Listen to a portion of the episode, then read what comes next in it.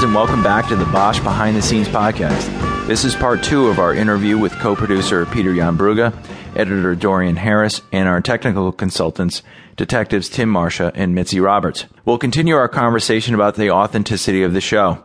We've talked about filming in the city of Los Angeles and how we achieved a measure of realism with our actors and their roles as homicide detectives.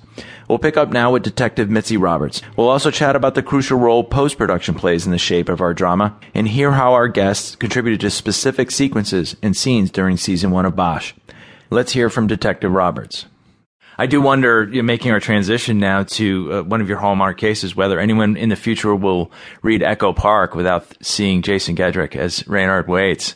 Um, so I'd like to talk a little bit about how you, what contributions you guys made both in the writers' room and with Jason in terms of the serial killer aspect. When the writers were here, we talked about the challenges of that particular storyline, not just Raynard Waits, but in the age of True Detective and The Fall and in the shadows of everything from Manhunter and Silence of the Lambs. There are very few fresh places to go, but we believe that, you know, with, with the writing and Jason's performance and with contributions that you guys made in terms of the details, that there's something uh, new and interesting and compelling about what that storyline brings. So, can you talk a little bit about Sam Little and then, you know, what kinds, what that experience brought to your consulting on the show? Sure. Uh, Sam Little was a uh, is a serial killer. Um, what was unique about Sam Little was that um, he he was active throughout the country. We believe he's probably um, the murders that he's responsible for will be in the double digits for sure. Um, we know for sure that he's um, murdered three girls here in Los Angeles, three mothers, and um, we know for sure of about half a dozen more throughout Mississippi and Florida and Georgia.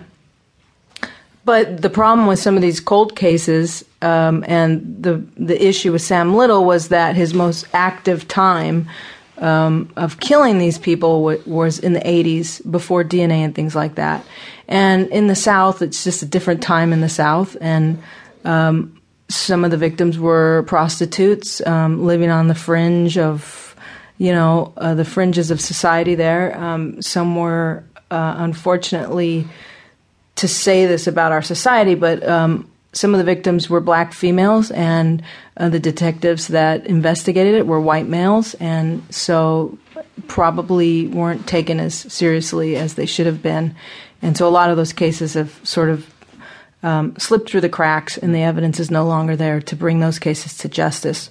But um, he would um, he would prey on these women by their weaknesses, which were most of them were um, narcotics users, and so he would lure them into his car or into his arms um, through um, offers of cocaine or whatever their drug of choice would be, and get them to a point of disadvantage and uh, rape and strangle them and then dump their bodies like trash